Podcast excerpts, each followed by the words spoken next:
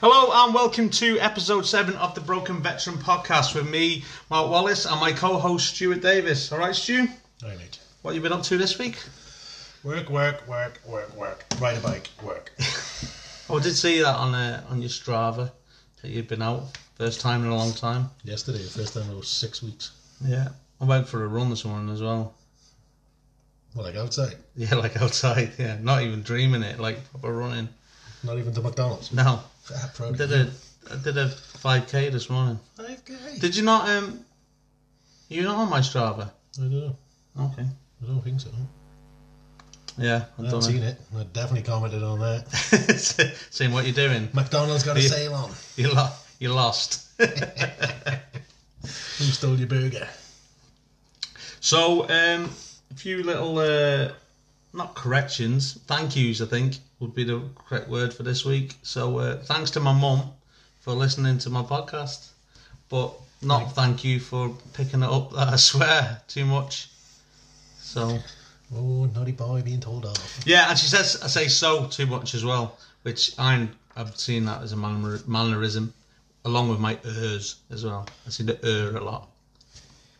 Also, also, here we go. So, Oh, it's in my head now. Conflict and Carnage on Instagram, clothing brand Conflict and Carnage Inc. Do some carnage, Like- like conflict and carnage. They um, do some pretty cool t-shirts and hats and that. Very ex-military esque look about it. Pretty cool. Think I'm gonna, think I'm gonna splash out. Think I'm gonna splash out because this week's a very important week. yeah, it's birthday week. 50 again? 50.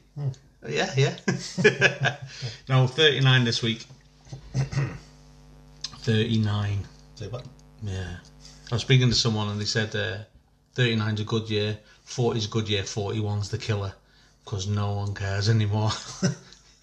41's like a big one, and then 40's like a big one, and then 41 is like, nah, Yeah. yeah, you're old now. The next big one's 50, that's 10 years. So I don't think, um, I think I'll have a big 40, a big blowout. COVID 40. COVID 40. Well, I was, I was trying to push this one back a year, you know? Yeah. So it wasn't 40 next year, it'd be the year after. I'm just going to pause this one. Yeah, just pause. This year's screwed, you know? raccoon dogs and and uh, Did you see that? raccoon dogs Oh, and, uh. And and hawks lifting sharks out of the sky. You know what I mean? It is literally Jumanji in it. Yeah, the world, the world is is gone. Um, sorry, mum. The world has gone tits up. And so, Yeah. uh, I've had a chat this week with two of my uh, former comrades in arms, two veterans, Stuart and Ashley. Ashley's a councillor for Macclesfield. So what I'll do is we'll play that interview and hear what they have to say, and then we can talk about it. We can talk about it afterwards. So, I was recording this in the car while we're picking, waiting to pick my wife up from work. So, in the middle, it does get a little bit glitchy because the signal goes, but bear with it. You you get the gist of what they're talking about. So we'll listen to that, and then we'll uh, crack on with the show.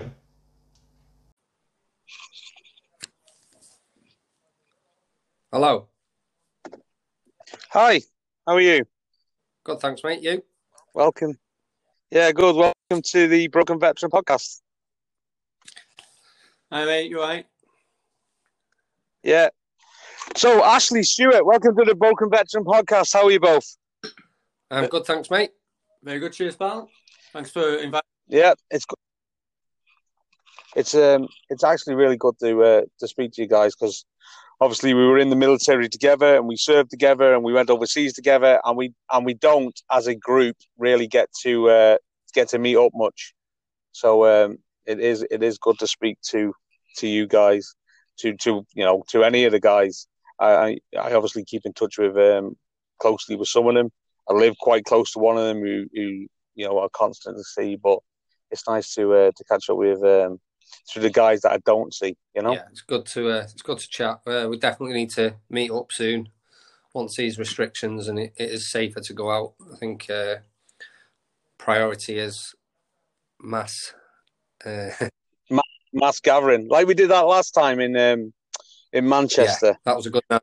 when we yeah it was it was. And um yeah we i've got a funny story for that. I'll actually i'll probably do that as another podcast. Just the, the that whole going up there I obviously came up with colin bell and we, we but we stayed in the the dodgiest um with the dodgiest b&b in salford i think.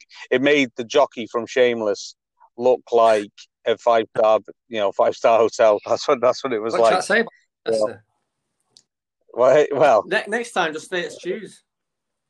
that's it that's it Hey, I'm sure. I'm sure you find a, a sofa or, or a floor for us somewhere. Yeah, I've got So, yeah, go on.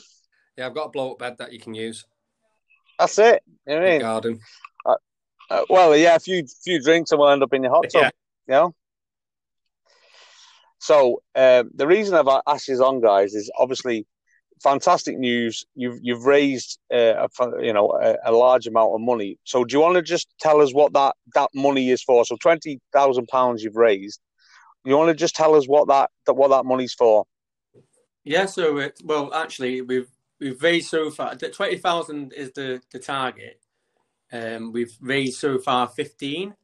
So Okay. five k to push. But what what it is is um, we're raising money towards a, a proper memorial at the National Memorial Arboretum in Staffordshire. It's like whether you've been there or you've seen it, it's like a, it's an amazing place. You've got a, a huge, massive memorial there for everyone who's uh, sacrificed their lives since uh, World War Two, um, and it's, it's just amazing. All the different regiments have got their own standalone memorials. All the, like ar- armed and corps have got them there. Um, what it, what it was, I'll start from the beginning because it's probably easier. Yeah, go Yeah, ahead. so basically, um, it's two years ago now, wasn't it, Stu? Yeah, Um, me and Stu, were, we, we were going to the um, Veterans Breakfast Club in Macclesfield. That's where we live. And uh, Okay. one of the, the, they organised a trip to the National Memorial Arboretum. And we're like, yeah, that sounds good. We'll go along. I invited one of my mates and uh, Stu took his son Bobby. And um, we got there and then looking around the memorials and all the different um, like memorials to all the different regiments. And we were like, oh, well, where's, where's the Cheshire Regiment? Uh, we were excited, weren't we, Yeah. to actually see something from our old regiment because, like, the, the Arboretum itself, it's a, it's a 150 acre site, um, and each regiment gets their own plot and all that sort of stuff, and you build your own memorial, memorials on there. So we were walking around and we were looking at some glorious ones, Yeah, weren't yeah, we? it's amazing. like the Paras, they've got this massive one. Um, and all the different regiments, like the Veterinary Corps, they've even got one for, for like the animals that have uh, been used in wars and that have passed away and everything. And we're walking around for all day. We Yeah, all day, yeah, yeah. And we've we've seen. I think the only thing we've seen was a plaque on a tree uh, for the Cheshire Regiment and uh, a marble bench that had been donated from the town of Winsford. yeah. Um, nice, but it's not like in comparison to the actual proper memorial to each regiment. It's like it's kind of you know the feeling. You, you, obviously, there I'm there with a mate, and Stu's there with his son, and it's kind of embarrassing that like we we haven't got a memorial there. Like Staffordshire's got our you know our rival uh, regiments in the Cheshires. It's like got Staffordshire there, uh, Sherwood Foresters. They've got their memorials and we haven't got one. So it's kind of like we we felt kind of like aggrieved, and like you know you know as you would you know we're passionate and you know we didn't see it, so we were like well we need to do something about this. So um, basically we contacted the uh, Cheshire Regiment Association, and we were asking them about their like the history of, of they tried to you know raise money for a memorial in the past.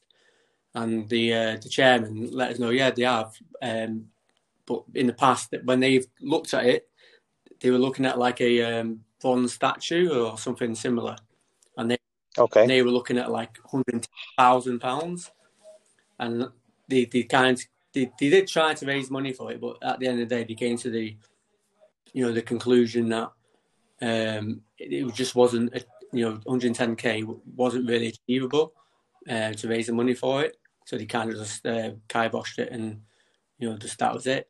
Um, that was also um, the plan for that one. Is also was to go into the centre of Chester. Obviously, that's our um, like HQ is Chester and everything, which is yeah, we'd like there is memorials in Chester already for the Cheshire Regiment, but the whole point of a memorial I thought was to go into the National Arboretum where every all the regiments and people are going there purposely to see these memorials, and that's the whole point of it. So that's when we we decided that we'd take it upon ourselves, and um, we were going to get a memorial set up, uh, put into the arboretum. Um, so me and Ash, we started the process really. So obviously you went there, you went there for your, your day out, and everyone was having a walk around, and you thought, right, I can't wait, I can't wait to see the Cheshire yeah. one. It's gonna be, it's gonna be spot on. You know, it's gonna be giant acorns, or um, and if anyone doesn't know, the Cheshire Regiment is it, its emblem is the acorn and oak leaves. You know, um, so and you and you went around all day, and all you found was a plaque on a tree, and and you felt bereaved by this, like you know why who's who's paid for the other ones have the other regiments paid for them themselves have they all done fundraising yeah. are you aware of it so I, we we contact people we're speaking to at the arboretum have said like it, it it's all funded by their own regiment associations uh, yeah. so they because all the reg, uh, regimental associations are obviously charity um, reg, uh, associations so uh, you can fundraise for them. Um, so that's where we've we've started basically. Okay, so I'm I'm obviously aware of this. You know, I'm not going to pretend I'm not because I've I've give to it as well. But um, so how what what sort of fundraising have you been doing? Right, so yeah, so all over. Well, me and me and Stuart, well, we're we're going to do a uh, 22 mile march uh, with 22 kilograms um, from where we live in Macclesfield to um, Sandbach. Um, that we, we, did actually plan to do it on the 22nd of March. So we're doing 22 miles with 22 kilograms on the 22nd of March. The March. um, but obviously with COVID, that's kind of put a um, stop to it. Stop on that. But we're going to look to reschedule that. But in the meantime, we've still been raising money. We've got like a GoFundMe page set up on uh, through Facebook, and you can link through that. Um, but also amazingly, like just get out there saying we're raising money for the memorial. People have been out, you know, doing their own thing and um, doing like raffles and you know cake bake sales and you know all sorts and all adding to the pot themselves. So like um, the the chairman of the uh, association keeps giving us updates on how much money we've got in the pot, and that's how okay raising money. So kind of everyone just helping really, and because obviously it's hard to do it, you know, just me and Stu. Yeah, everyone get together. Yeah, so these like these thousands of us, all ex Cheshires or you know friends and family of, you know, all work together. We get it, we get it done. Because obviously we when we contacted the arboretum, we had to then contact the arboretum to get the the motion um, in rolling and everything. So we we had to uh, apply for a plot and um, an application we had to fill out and everything. Um, but first of all, you had to go and get um, permission from your association to use the Cheshire Regiment cap badge and the name of the Cheshire Regiment. So we had to uh, put a design together um, and a plan of what we were aiming to do and go to the uh, annual Cheshire Regiment Association annual meeting um, and get it voted through by the by the board there. Uh, so me and Ash went down to Chester with the plan that we were looking at building, how much it was going to cost us, the time frame that we were looking at getting it done by, um, and we I think you Ash spoke for about twenty minutes uh, about everything, and I don't think there was not one hand raised to back us. Um, everybody was very passionate; they wanted to help us, and as soon as we got that backing, and it was in the the uh, association newsletter, the donations and the floods that the members that were joining the Facebook page went through the roof. Yeah. Yeah. Um, yeah, because well, that's um, you know, it's it's brilliant that when you went to the association, everyone agreed that this is something that we needed to do, and I, you know, I'm I'm passionate about it as well. It's definitely it's definitely something for for our regiment, and I think every regiment, you know, even the ones that have, you know, that they've like our regiment has been disbanded, it's now become one Mercian, but sort of kind of the other regiments, like the Gloucester regiment, was a you know was a fine regiment uh, and stuff like that. So I think I think this could lead the way for other regiments and other associations who haven't aren't aware of it to potentially sort of kind of pick up and, and make the that you know the, that National War um, Memorial bigger. Yeah. You know, and I, and it's amazing. And I've been online and I've looked at pictures. And once the I think once the Cheshire one's in there, I'll I'll be taking my my son and daughter along so they can so they can see Yeah. it. Um, Yeah, um, so what you know, you've said bake sales and, and and and marches and stuff like that. Have you got anything else in the pipeline? Um, well, yeah, we've got. Um, there was a bit of confusion. Raised the twenty thousand pounds, but there's another. Um, there was another fundraising going on at the time um, by the twenty second biker. Um, they they'd had their own little fundraising that they were pushing. Out made for uh, to put it for some for um, Northern Ireland, and they contacted us a couple of months ago. Yeah, Like when we've, we've hit our target now, we're going to get our thing pushed through. Once that's done, then we're going to jump on on this with you and help you push yours. yeah, So they've got um, they do bike rides and loads of uh, fundraisers. Um, obviously, me and Ash are going to uh, push forward with this 22 mile march. Uh, I think we're looking mid August. I think Yeah. we said, didn't we? Um, so we're going to start pushing that through. And we're having trouble as well with the uh, GoFundMe page because you can only donate through PayPal. Is it? Okay, yeah, yeah. Um, so you can't do it through cards, and obviously a lot of people haven't got PayPal accounts. So I'm in the process of contacting them to see if there is other ways I can add different payment options, um, so people can donate in different ways. If not, then I'm going to set up another um, fund fundraising page. People can uh, different ways. We, we've we're probably very close to the target if we we problems. Another thing I've got to uh, get started, which I'll do this week. yeah. Well, obviously, um, send me the links and I'll link it all to my social media as well. Yeah. Um, I'm going to do the the march because um, I'll meet you at the end. yeah. I'll meet you at the end to celebrate celebrate you crossing the Yeah. line.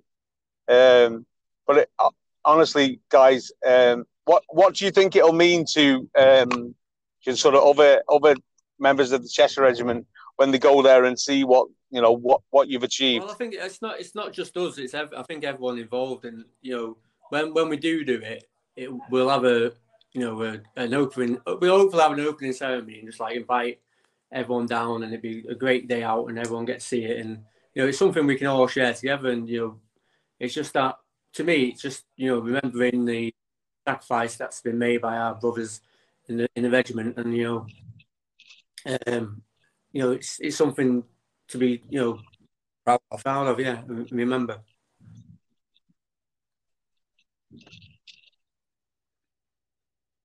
No, I honestly, guys, I think it's it's absolutely amazing what what you're doing, um, and I'll push it as much as I can through you know all my sort of social media means and stuff like that. Um, thanks both for coming on the uh, the Broken Veteran podcast. You're my, actually my first guests on here, um, and it, it's obviously for a worthy cause. You know, it's it's my my regiment as as well, um, and and I hope that we you know you get that to that target as quickly as possible we get that in there so everyone can, can sort of kind of go there and once this COVID stuff's over Yeah, and, no and sort of see see see this. So guys, thanks very much for coming on. Um, oh, curveball! I'm going to throw a curveball in the end. It, it's been announced today that they're potentially cutting the army by Well, twenty it's by one of them, about innit? twenty It's five percent. What, what are your thoughts on that? Even more. It's like I think the, I think the numbers last time I checked were like sixty-eight thousand something, and he what? Yeah, yeah. I think That's a they wanna- joke. What, what, what, what can I we think do? they want to go down to fifty five. I think that's what they're looking I've- at. They're going to be a sitting duck. Personally, I think Exactly. And- You know. we're, we're no longer a world threat. Don't Um, don't get me on yeah. politics, mate. You know what I mean?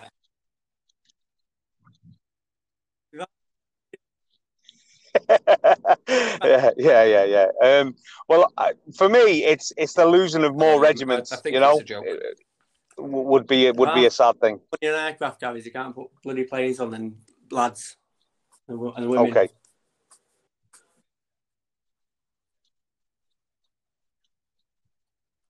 Yeah, I um, yeah that. Well, I'll probably carry on that that top, that subject um, as these defence cuts go through. But guys, again, thank you so so much Yeah. for coming on, uh, and I hope we'll you know March. I get to speak to you soon, and we meet you up know- soon as well. You and Cole come down. Yeah, Not a problem. pal. Thanks, mate. yeah, we will do, mate. We will do. So that was Councillor Ashley Farrell and Stuart um, Harrison. H, we used to call him while he was in the army. Like most people, they call H if their name starts with a H. Like um, the Welsh lads, it's die this and die that, and then usually followed by two numbers Yep. referring to their their regimental number. And you were die 60. die sixty. There was a few. Was there a die sixty nine? no. That's a bit of a that would be a bit of a ledge one, wouldn't it? die die sixty nine. You know you know that I go to the most boringest person in the in the red one. die sixty nine. Where does he work? Oh, he's looks as the post clerk or something. You know, it wouldn't be it wouldn't be cool. It wouldn't be cool. So yeah, they're obviously raising money for the Arbiton uh, Memorial for the Cheshire Regiment. They're they're on fifteen thousand, another five to go. So, you know, the best of luck to them. I'll link the Facebook page, and the just give in the comments on Facebook and on Instagram and probably LinkedIn as well. So I'll, I'll put them on there. So anyone wants to give, I'm looking forward to going visiting there. There's some, you know, cracking monuments and, and, and stuff that I want to see. There's people that I've lost, and I know their names will be there, and, and, and I want to I want to see them, uh, and I might take you know my little lad or my or take my little lad and my daughter so they can so they can see it. So when whenever it's reopened after this COVID stuff and the Cheshire one is, is up, then I'll be taking taking a visit there. It's in Stafford. You can you can Google it. Um, the National Memorial Arbiton. I'm glad I said that right because I was struggling to say it. Arbiton. As you as I mentioned there at the end of that conversation with um, Stuart and Ashley, the army are well, it's a rumor I think at the moment. I've only seen it in the Telegraph and the Sun, so I haven't seen it in any other papers.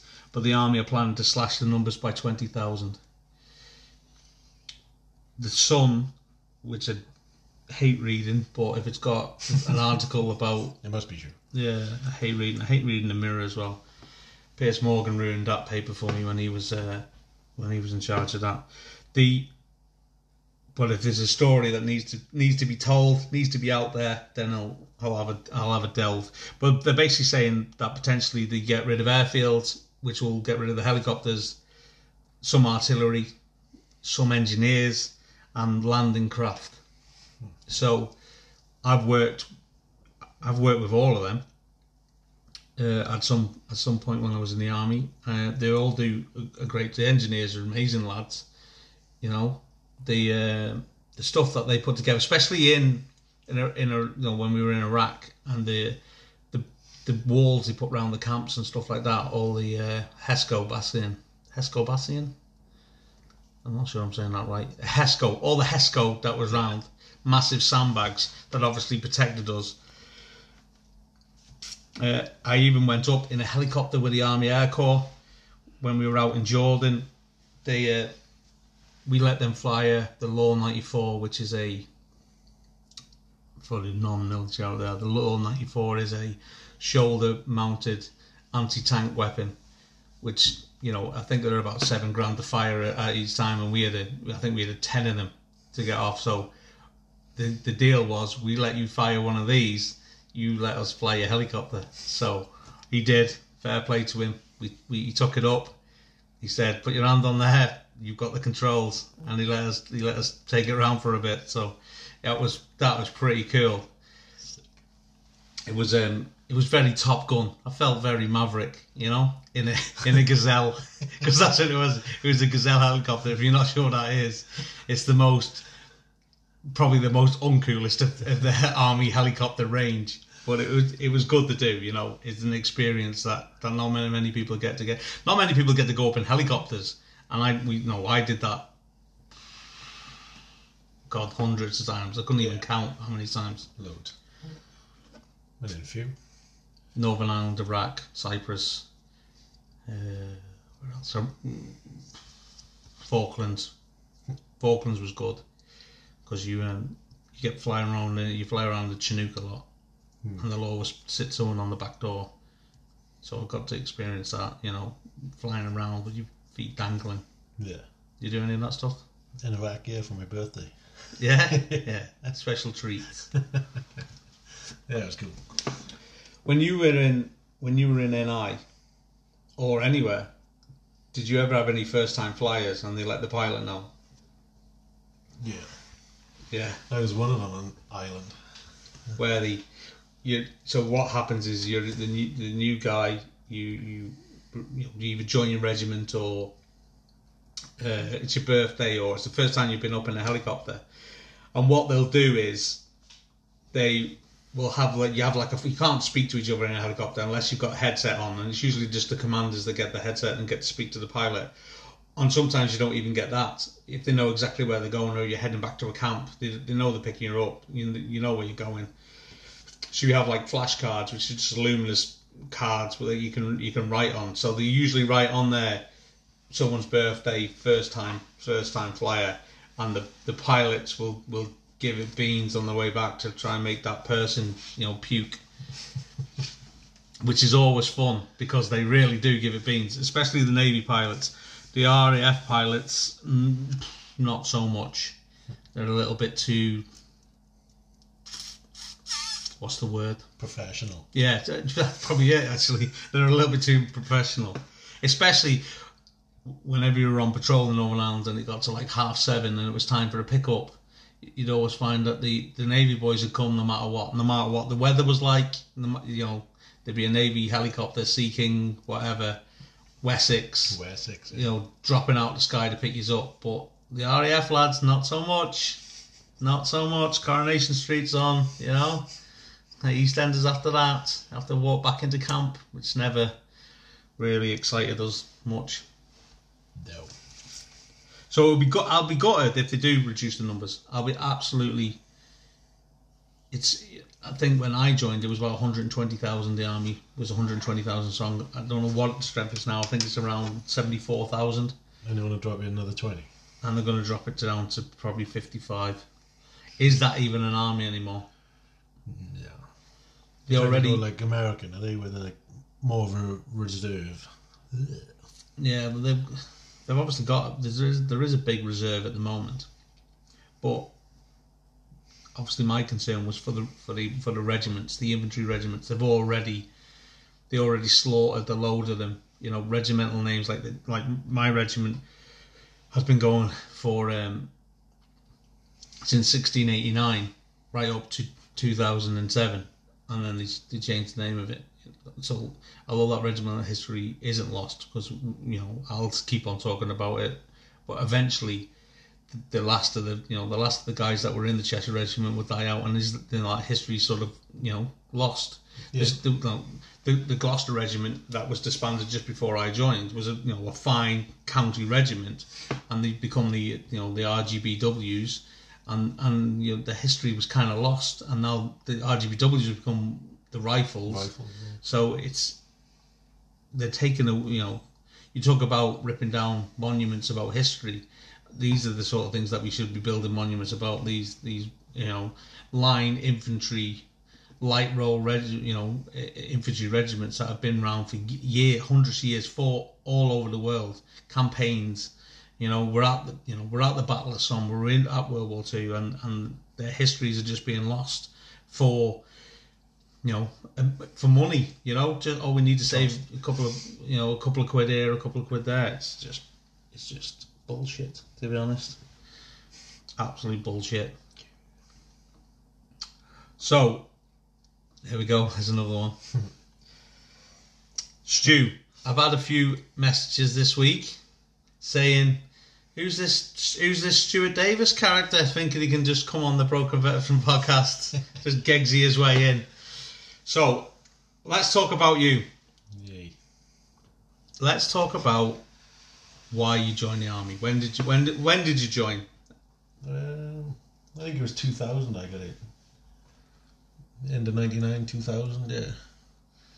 And was it was it something that you always wanted to do? It was like I always wanted, like I always wanted to be in the army. Ever since I, I grew up in Northern Ireland, ever since I sort of seen soldiers on the street, helicopters in the sky, boom, that was for me. I wanted to be a soldier, you know. And I and I grew up as a Catholic, where being a soldier was not the in was not the in thing in Northern Ireland, No.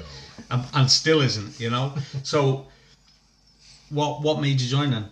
I don't know. It just got to a point, it was just going nowhere. My brother was already in. And as you can imagine, my parents are like proud as punch. And I was sort of like dead end job going nowhere and got real bored. And What thought, were you doing? Um, what was I doing then? I started off in well, when I left school, I worked in a company called UBG. I was doing an apprenticeship there, which was going well, and then that went bang, and ended up on well, nothing really. I got a job in a, a factory making sofas, which was just crap. And sort of just going round and round and seeing what my brother was doing, and I thought, eh, I'll have a crack at that. He had money, didn't he? Is that what it was? He was coming Yeah. home with a few quid in his pocket. Not so much. Yeah, I suppose he had a bit. Um, you know, people obviously like my parents talk about it and this, that, the other, and sort of like just going nowhere, wasn't it? So, well, I'll have a One brother's doing well, the other brother's. I fancy a crack at that. yeah. I wonder if I could do it. And yeah, You just wanted to do a careers office then, and said, you know, pretty much. Yeah, wandered in, job done. where did you do um, your training? Where was your depot? Lichfield and Catterick. Okay, same same as me. Yeah. What platoon were you in in Lichfield? Uh, Lichfield. I think it was no, can't remember phase one or two. One of them we was in Rhine. I was in Rhine platoon, and um, that's normally for powers. Okay. Yeah, so you can imagine they hated us. Yeah, yeah. I can remember actually when I was travelling up on the, the, the day, you know, the day you go up there, and there was a guy I'd done my oath of allegiance with in the in the careers office, and he was going in the paras, and I was going in, you know, I was going in the Cheshire Regiment, and we travelled up on the train together, and it was like we were mates, you know, we had a brew, let's, you know, let's say at the start, and within probably two weeks he wouldn't speak to me because Crap hat. because I was a crap hat and he was joining the parachute regiment. So there's a there was rival you know rivalry straight away. Yeah. Um, and they were there. Obviously, the medics was it the medics and the veterinary corps were they there? Yeah. Yeah. Yeah. There we so go. uh, I went through Lichfield in uh, 1998. Yeah. Yeah, it'd have been 2000, I think. 99. Did you 2000. did you sail straight through Lichfield and Catterick? Did you have Uh, any injuries or anything like that? Yeah, I got injured in. Oh god, I can't even think now. Uh, one of them was on final X. I split my knee open doing a pace fire maneuver, and um, lucky enough I passed it. I got to the end before I realised that I trashed my leg, and then I got binned out. Um, lucky enough, it didn't back squad me because I passed the last test. Which was like, hmm, got to set out the last week of exercise with pretty cushy. Like, that was cool. But um, we didn't pass out on uh, phase one either. I think due to the foot and mouth that was. You didn't have a passing out parade. No, not really. Just real like just all on, all on camping. It was just basic, like you know. Sh- Oh, so you didn't you couldn't go out in the field or anything like that? No, no. Was that phase one or phase two? that was phase one, I think, and phase two was the one where I done my leg, I think, because pretty much I got back to camp. We only had weeks left, and they just sent me home and just said join up with your battalion when you're ready, like, or when they call up, like. What was your What was your first day like in battalion? Oh, it's insane, insane. Yeah, I mine. complete culture shock, even though like training was a massive culture shock as well. Yeah, yeah, yeah, yeah. You, because you, have this feeling when you pass out that you're a soldier. Yeah. That this is it. It doesn't get any any harder than this. I've been through it all. Yeah. I'm a I'm a dude now. You know what I mean? Give me my rifle. I'll take on the world. And then you walk through the gates to your, your new battalion. And, and I went to Chepstow. That was where my battalion were. Where they go? Um, Tern Hill. Yeah, it's a shithole camp. it's still there now. I drive past it a few times and it's just like wow.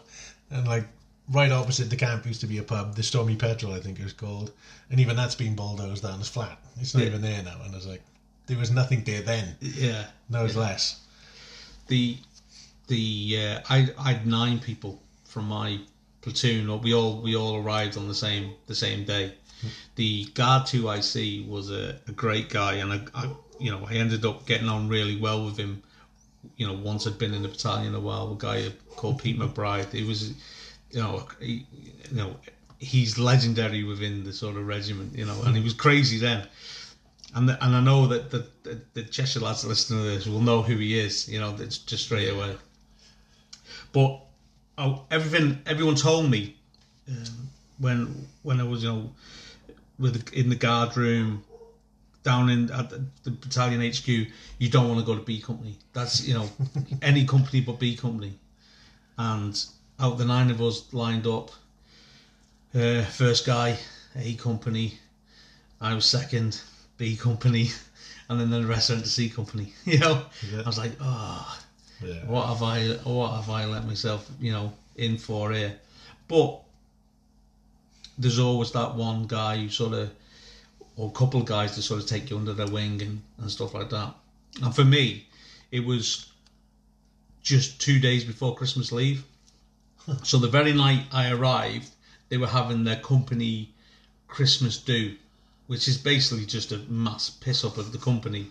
And obviously got invited over and, and people just staring at me to say you should you shouldn't be in here because we don't know you you know? And then a couple of corporals were running around the, the block that night with fire hoses you know soaking everyone and I was like oh wow this is Insane. yeah um, and then the sergeant was like well we're going to Kenya we're going to Kenya in three weeks so here's your your jungle kit here's your boots make sure you've got this packing list in two days. You give me a list of a packing list with everything on. I'll come and inspect you in two days, and if you don't have that, you're not going on leave. Result. So, got straight on the phone to my mum, didn't I? said, "You need to go and buy me all this." I think it was like two hundred and fifty quid later. She she rocked up a camp with all the I'm all the gear. Oh, it's Chepstow, I suppose. Yeah, it was only Chepstow. It's only forty minutes away. So, what did you go? Did you go straight into a rifle company? Yeah, straight into alphas. Yeah, one platoon alphas. Yeah, I um, I finished up in in one platoon A company in uh, when I, just before I left. That's why I ended up. Yeah, then about a year, maybe a little bit more rifle company. Then they tried um, uh, like a patrols platoon. They started to make. I didn't, yeah, enjoy that any, sort of got dropped from that. And I was supposed to go back to alphas. they didn't want me either. And then I had the chance for a support company, and then ended up in Milan where I served out the rest like anti-tank. Yeah. So for the sort of non-military people that listen to this, each battalion is made up of, of companies. Um, three rifle companies, one support company, and a HQ company. Every now and get every now and again, support company may become the company if they're just doing a rifle, uh, a, you know, a light role, and there's, there's no requirements for the, the support element. Some we we got made into an ISTAR company once, where we had an armored recce platoon, a light role recce platoon, and a sniper platoon. That was a cracking time. I was armored recce, you know, I was a gunner in a in a saber, so it was a new weapon system and you know a new experience. And although I'd spent sort of two years with B Company, I'd spent most of my time when I was in battalion in in the recce platoon, which I loved. And then I finished out my last sort of eighteen months in a in a rifle company. So within each company you have platoons, and then in the support company you have specialised platoons, and these are more the senior the senior people in in, in battalion. Yeah. Sometimes you'll get a, an influx or and the you know they'll throw them over to support company, but it's it is like throwing throwing them to the wolves, like a new guy arriving and, and ending up in a you know, and, and the, the platoons are usually recce, uh, an anti-tank platoon, and a mortars platoon. Sometimes you'll have a drum drums platoon or a machine gun platoon attached as well, and they're they've usually done about two years in battalion as a private soldier before you go over there. The the the full corp, the corp, lance corporals, full corporals, and sergeants have usually sort of done their careers are, are will be in them platoons unless they sort of decided that they want to go back to a rifle company and, and pursue their career that way. So they you they it's a very close knit, more of an adult. You you're more treated like an adult. I feel when you're in Well, sport in a, company, yeah. yeah in a sport company. It was immense. That was my calling. Like, There isn't as many. like you didn't sort of settle. I don't know in uh, rifle company. It's all right. It's good. But it's, I don't know. It wasn't right. Same with the the patrols platoon. You just it wasn't my thing. And I don't know. Too Too keen. anti tank. Yeah, it was. It was. The, I think it was the need to prove, and you know, you sort of like have to belong there. Like, I Yeah. just didn't. But anti tank just seemed to be my place. Like, Yeah. just, So so recce sort of kind of is self-explanatory. They they recce stuff, mm-hmm. and mortars is kind of sort of explanatory. They mortar stuff, mm-hmm. but anti-tanks is is a little bit. just take out tanks, mate. Yeah, yeah, yeah. Well, yeah, I was going to say you basically you go looking for tanks to blow up. You you sniper tanks. Pretty much. Yeah, that's that's the aim of the game. And although there's not a great need for They- snipering tanks at the moment, No. it's worth it's worth having that that platoon. No, the, the funnier thing was is like now it's been well, it's, it's just gone and it just uh, Milan I was in that doesn't exist anymore. They just Yeah, so, so that out. Milan is the the weapon weapon system that they Yeah. that they used. now it's javelin, which I have no idea, but it is awesome. You see it, it's, it's I've watched videos on YouTube. yeah, of it's cool, but to getting get that like yeah. you got to didn't get to go with that, but yeah, Milan was just well, he was dated then. Did you um did you get to fire one? Yeah, yeah. You get to find How one. much is how much is one? I don't know. I think it was about fourteen grand a missile or something like that. Yeah, and they're not cheap, are they? No, They don't let many people fire them. No, you when you do the course, uh, the cadre or whatever they call you know cadre course, um, it's basically you'll have like a set amount of you might have like four, you might have two, you might even have one. So it's like you have to be at the top to sort of like secure your place to fire one. So the lower you are down, the less chance you got to fire in one.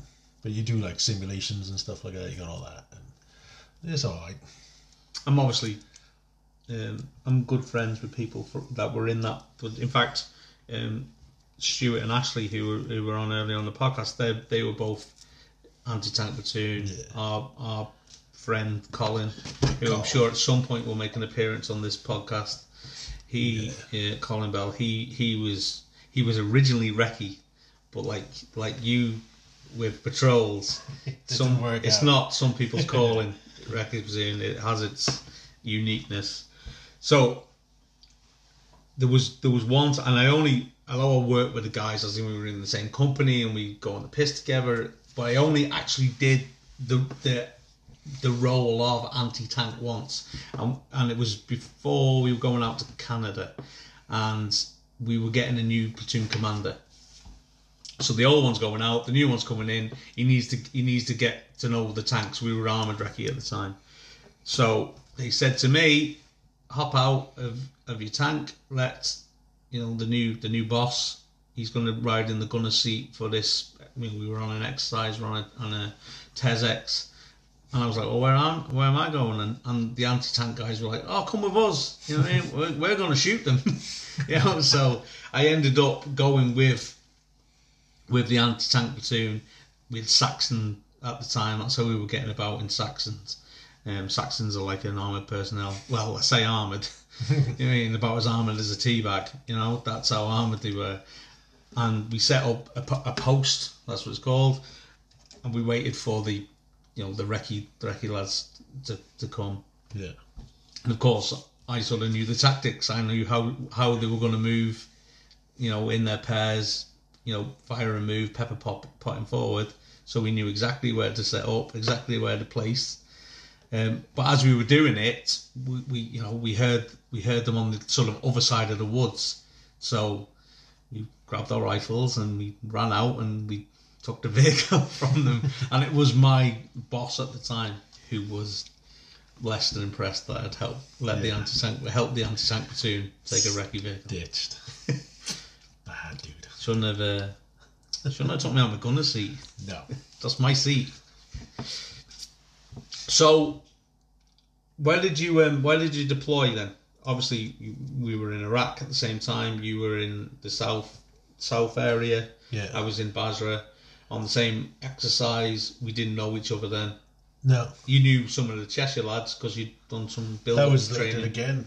The Cheshire lads was like I posted out of Canada after Iraq and met a few of you boys. Like, um, yeah, but like, well, that TESEX, I'm pretty sure, is the one where I met like I knew Carl before. Yeah, I'm sure you come over to our hut once. Like, well, we were in West Down Camp. yeah, Yeah, where you where you do all the build I'm up. fairly sure he was there. Carl come over. Doing the doing the build up training and yeah we work with the I don't think we work with the Welsh Fusiliers recce but we certainly the PWRR who were the other yeah, we all one mech brigade I'm sure we were one mech weren't we yeah we were um, and there was always the PWRR and the Welsh Fusiliers they were armoured actually the PWRR they had warrior Yeah. And we were both in sort of mechanised stroke light role so very very light. very light role, um, and we we did the sort of exercises together on the on the sort of build up to going out there. You obviously did you, you did Northern Ireland. Yeah. I don't think any I don't think any soldier who, regardless of even if you were infantry or not, No. did not do the Northern Ireland tour. Well, I was in when I first got in rifle company. Um, yeah, it's about a year, I think, maybe, and uh, put in for a posting um, with the RGBW. Funny enough, in Ballykelly, and I got that, and that was six months out. Like, that was a good crack, good bunch of boys, and um, yeah, that was over Christmas. That was we. Well, I was stagging on New Year's Eve in the Super Sanger. Midnight in the Sanger. Yeah. So, They were the days, yeah. But uh, that's what they say. that's what they say. When that super sanger swaying in the wind, it isn't the days. It was. He was howling with rain. Just yeah, my phone going off then like midnight. Happy New Year, and you just sat there just looking out the window.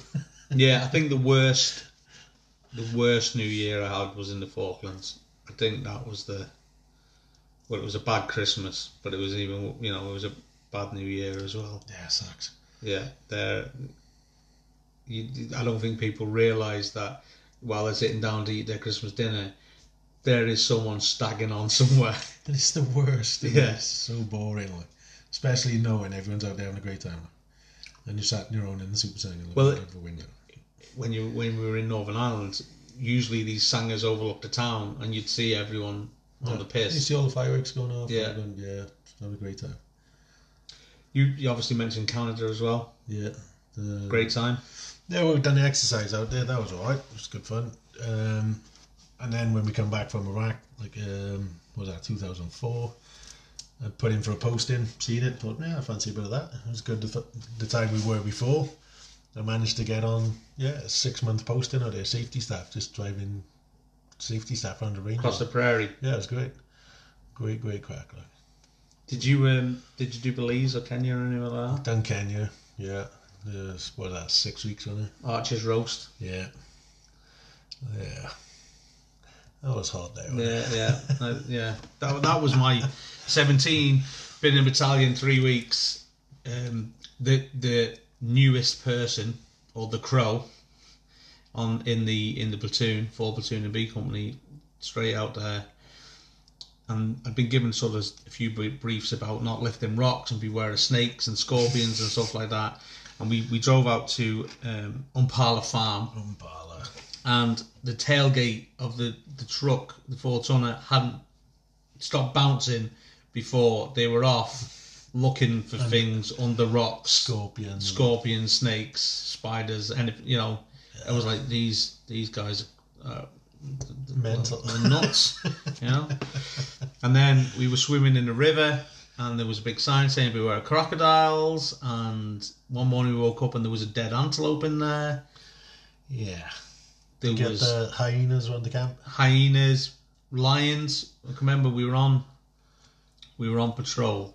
There's a, there's a couple of few there's a couple of stories from Kenya, and I, and I'm gonna get I'm gonna ask a guy to come on and tell us one this one specific story. So I won't go into it. But there was another one where I was on patrol. Obviously, I'd been given the LSW because I was the newest the newest guy. So the LSW, for anyone don't know, is the light support weapon. Is is the, it, at the time was the heaviest weapon you'd carry in a section Or and it would always be given to crow the, cannon. or the or yeah, or the crow cannon as it was more commonly known, the long stupid weapon, you know. And we were on patrol, and the platoon sergeant had decided to come with us on this patrol, and it was just a night nav. It was something simple. Now the platoon sergeant and the section commander had all been given sort of five rounds each in case they get you know when a wild animal comes along you can pop five rounds into them or you know try and scare them off we were given blanks just scare them and not sure a lion would take too kindly to being No. shot at with blanks because nothing would happen but anyway we're, we're, it's middle dark you know midnight one in the morning amazing stars the stars were amazing that's what I can remember. But we were walking along, and next minute the sergeant says, "Stop! Stop! Stop! Stop! Get, get, get in! Get in! Get in this bush!" So we all we all got in this bush, and literally in front of us, this elephant sort of walks across. then another one, and then this sort of smaller, like baby elephant. Anyway, it must have scented that we were there, or we were rustling about too much. Anyway, this elephant makes a massive noise, and we absolutely leg it just that back down the path that we came. Just lay everyone, every man for himself. now I'm just come out of training, by far the youngest and the fittest, so I left everyone. Gets behind a tree. Now, if you think about that area, there was no trees that could stop an elephant. They were tiny. They were just, well, they were just bushes essentially, and was petrified, absolutely petrified uh, until you know someone put their hand on my shoulder, I shit myself, and said, "We're over here, we're over here." So that was that was one of the stories from Kenya where we got chased by an elephant. Nice. So what what made you sort of sign off then? Come out, decided you know that was the end. Uh, I don't know. I think about it all the time. It was just, just there. I was going to get out after four years anyway, but then Where were you based at the time? Aldershot. Which is um, not a. That was great. Did you like Aldershot? Oh, it was amazing. Single man rooms, it was awesome. But um, I don't know. It's sort of signed on, stayed in to go to Iraq, and then done that. And I wasn't, you know, I was like, well, well, I've done it now. What else? So I signed off. Six years, and that was that. So did you have a plan when you got out? Oh yeah, there massive plans? massive. Did you um? did you did you fall into that? I'm going to be a plumber. nah, I was always going to be a driver. I think like both my brothers driver, my father was as well. So seemed like the right way to go. And that was the plan. I'll get out and I'll drive trucks. Pretty much. I think I got out, had a week off, and I had like three days off. I was like, well, let's go and find a job. And on the Thursday, went out looking for a job, and yeah, landed it. Started Monday, so it was a win-win. Like I was earning well, almost double what I was in the army. It was insane. Yeah, that's that's the. Uh, so the transition was, you know, was easy enough, was Ah, it? yeah, it was crazy. It was easy enough. Like it's just strange. Always like with the boys and everything, and then all of a sudden you're on your own. And it was literally as soon as you go out, you just out to touch it, and it's you're on your own.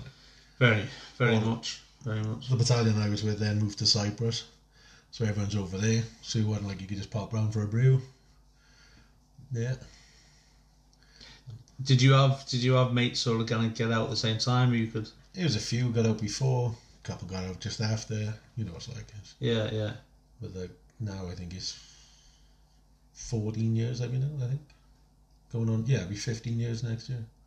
That you've been out. I think. Yeah. Well, you still miss it, Oh yeah. but not the not the bullshit. Not the It's one of those. let's do eight. Let's do eight miles in two hours with fifty-five pound helmet and, and Yeah. weapon and rifle. You know, they're they're not the great times. No, it's just the boys, isn't it? It's all you know in the block and just doing the things like just when the army's great, you, you know, It's great. It, it's immense. You, you can't live with it. It's awesome, but when it's shit, it is the worst. Like it's no sort of medium, and it's like it's, it's either awesome or shit. it's just that, like. Yeah, that's pretty. That's pretty much it. But then, you know, it's just the boys in it is you have such a crack, and well, we were in. Well, I was in Milan platoon, and he was just solid. He was brilliant. Like But you still keep in touch with them guys now. some of them, yeah, um, two, three, yeah, religiously one. Um, nineties, yeah, we spoke for years. And that you know, that's that's like me and Colin. You know, we Yeah, and then you got like Big Mac. Most well, every other weekend maybe you have a chat. Normally a few of us now up on like um, Skype or something like that. yeah There's get a few like five or six of us on there, but um, yeah, you drift from a lot though. Like on Facebook, they're all on there. Like you know, you all keep in touch that way. Every now and again, you just have a message pop up, and then yeah, just take off from where you left off. It's insane. yeah. That's good though, isn't it? Oh yeah, it's amazing. You don't get it as civvies, like No, I don't know if civvies would get it either. If you know, if they understand it, like it, it's it's very much a brotherhood, isn't it? oh, it's, yeah, it's, well, they understand, do they? they? That's the thing. They get it. Like just when you come home, people ask you what's like this, that, the other. You could sort of like tell them, but it's like they don't get it. Because they don't get it from understand films, don't they? That's what they get there. Yeah, a lot of it. view of it. It's it's hard to like understand something you know nothing about. It is. You know, you just Yeah, don't because You there'll be there'll be things we've said in the last sort of thirty minutes, words that will go. We'll we know we know But we yeah. you know. I still say Roger to everything. Even send it in emails to my boss. You know when he asks me to do something. yeah. but to the you know to the average person they they, they, they don't know they don't know the the acronyms they don't know the slang words things Yeah. like that. It's those things, and it's just in general trying to explain something that like the other person has no idea what you're talking about. yeah have you done have you, uh, obviously we'll try it we'll move it we'll move it on a bit but the have you thought about sort of doing uh, like reserve or anything like that? That yeah, a few times comes and goes. It's when you get bored in work. It's always, hmm, should I? Shouldn't I? getting too old now? You know that, don't you? yeah, I'm thirty-eight. I actually seen the uh, four para and now with Raglan Barracks in Newport, and I was like, oh, maybe. And no, no, thirty-seven. You have to be, you have to be under thirty-seven, I don't think could ever be a para. jumping Like- out of a plane. That's the only bit I got drama with. Well, they're jumping out of a plane. Yeah, oh, that's a bit I want to do. The rest of it, I'd be fine. Technically, in training, we did their sort of like, you know, we went through on a Rhine platoon and, you know, just got battered by him. And at the end of it, he was like, you know, sort of like trained us enough to sort of like, you be all right, just transfer it, do it all again. And then happy days. I was like, I'd like to, but no. I don't ever see me coming out of a plane like. The Welsh Fusiliers had you had you had your number, yeah. Yeah, funny enough, I was in the RRW to start with. Um, I joined in. My brother, yeah, he was RRW, and as I was going through phase one, I think he was going for his NCO card, and then I sort of like took a diversion. Um, I thought, there's no way I'm going in there for him to tell me what to do as well. That ain't gonna happen. Like, just we'll just clash. And um, my grandfather was a fusilier, so I sort of went that way, and a few of the lads I was in training with were Fusiliers as well. We got like proper pally pally, still are now, and sort of drifted that way. Like, Did you have Fusilier training stuff? Uh, Oh no, you're just one. parrot. Oh, you had one. He had um, oh two actually. A platoon sergeant was, and we had a full screw. One like Sometimes they can sway people. yeah, he's right. Like uh, platoon sergeant there, was he was sound proper guy. Like um, Anton, he's a full screw. Um, but I had a oh, what's his name? Paris uh, Corporal Cosgrove, meanest mother I've ever. honest to God, you know, when you just like. He just looks intimidating. Like you just look at him the wrong way, he's gonna smash you to pieces. Like That's that's what I found when I um, when I arrived. Like I was sixteen. I was a, I was a kid. I was a, you know I was uh, you know I, I left school and I had jobs, like worked in worked building dry stone walls and worked in a sports shop, but they weren't job jobs. yeah, And the you turn up on your first day, and these are blokes. Like these are not these are proper men. oh, he's an animal. Yeah. and fit. Jesus Christ! But I remember we was in. You get your rooms and he sort of like tell you where you're going, and there these pictures up everywhere of like parrots and like jumps and it was, like I remember the briefing and I don't know if he did it or who did it, but we come back in after a night on the NAAFI, which you only allowed that one, and somehow one of these pictures was broken, which is his most like treasured one. Is I don't know if he done it as a test or what, but we all just shit. We're all dead, you know. But uh, I don't know. We just went in. I don't know. I think we caught him off guard by going to see him. Just like we come back and this is it, and let's have what's coming. Like, Yeah. So that might have earned a little respect. I don't know, but he wasn't that bad. We got thrashed, but not. As bad as it could have been if he'd walked out and found it. wasn't it. any worse than we would normally have. Like, so I was like, eh, this is Yeah. Mm, yeah, like sort of. Did you it. lose many through training? Yeah, quite a few. Real few. Like, like the end of it, I didn't even know what the numbers were to start. It was quite a big 66, and we ended up with, with 66 in Lichfield. And out of that 66, 22 passed out. But when we got to Catterick, we amalgamated with a, Yeah. a, a King's, um, a Kingo sort of, because we were Prince of Wales division and the King's division. We amalgamated the two platoons to make a full platoon. right. Well, I, couldn't tell you. So from 66 to 22 is. That's crazy number. I found the ones that, you know, thought they were big and hard and strong and covered in tattoos and they didn't they didn't like you know they were the ones crying in their beds at night Yeah. and the shut up and do as you're told. Sixteen year old who hmm. just I just literally just did what I was told. And that was it. Easy life. yeah I had that and the, the guy who, who was in the careers office and that's what he told me to do. He told me to shut your mouth and just do as you're told. Learn your drills do as you're told That's the hardest part to do it. Yeah, yeah. Well, that, I, I found that, and, and some people found out the hard way that that was the it's usually the way we like to learn. yeah. Yeah. and there's nothing like blanket punishment. Oh yeah, it's, just insane, isn't it? I don't Yeah. think you're ever good enough in training. I think that's the. It doesn't matter that you sort of like push perfe- perfection, but you'll never get there. Like you're getting smashed, whatever the outcome. So yeah. And there you have it. You want to know who Stuart Davies was? There, there it is. You know, he got smashed. to bits. yeah. Um, so we'll just do a bit of veteran news. We've obviously done a bit about the um, the army reducing numbers, but apparently there's going to be uh, extra funding, and this has come from the government.org website. So I'm thinking it could be real. But six million is going to be given to uh, veteran charities. Now, if you spread that between a hundred, that's sort of sixty grand each, which would be if that's the way they do it, if they pick 100 charities and give them 60 grand each, or do they pick 200 and give them 30, or do they pick six and give them a million each, you know? But obviously, they're, they're giving out this money, but then potentially they're dropping the number of people in the army by 22,000, which creates 22,000 veterans potentially. So, is that what, you know, have they done that on the same six week? million would cover it, but yeah, no, I definitely, wouldn't cover it. But it's, I don't want to. You don't want to look a gift horse in the mouth. If they're giving out six million to veteran, boom. You know, Yeah. I think it should be you know six billion. But it, you know, if they're going to give it out, let them let them give it out.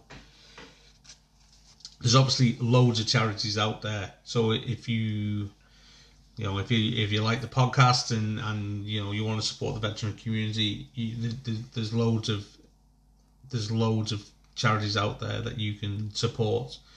Yeah, so most of them are on Facebook, or if you just Google it, or if you you know if you're really stuck and you don't know one, then the Royal British Legion is always is always a, a good one. An always a good one to give to. There's obviously the the, the Cheshire Regiment Memorial. That's got um, a Just Give page. It's also got a Facebook page, and I'll link that on um, the bio for this podcast, but also on my Facebook page. And you can find the Broken Veteran Podcast Facebook page. You can find the Instagram, the Broken Veteran, and also on YouTube. So there's plenty of ways you can get that that information. Also check out Conflict and Carnage uh, Incorporated. On they've got some cracking stuff. The guys at Tactical Coffee as well. You know, great guys. Noticed you didn't get that yet. I'm, I'm gonna yeah. That's what I mean, can't wait to payday. Uh, but we'll yeah, I'll make you a brew. All right, Jesus Christ. Uh, I hope you. Um, I hope you've enjoyed the podcast. It's a long one, actually. This is going to be well over an hour, definitely over an hour. So, if you've if you've got to this point, well done, well done, you. well done, you. Next week, we're not sure what we'll do yet, but we'll come up with some some sort of ingenious plan. Pish. What? yeah, we're just going to go on the piss next week, and we'll just tell war stories. It's it's my birthday this week, mm. thirty nine. So Ish. check out the Facebook page for the Carnage. Check you know check out uh, the Instagram for some some crappy crappy pictures. Or I wonder what I'm getting. Oh, I'm so excited. Uh, and I'll see you all. Well, I'll hear you all, or you'll hear me next week. Thanks for listening, guys. Goodbye.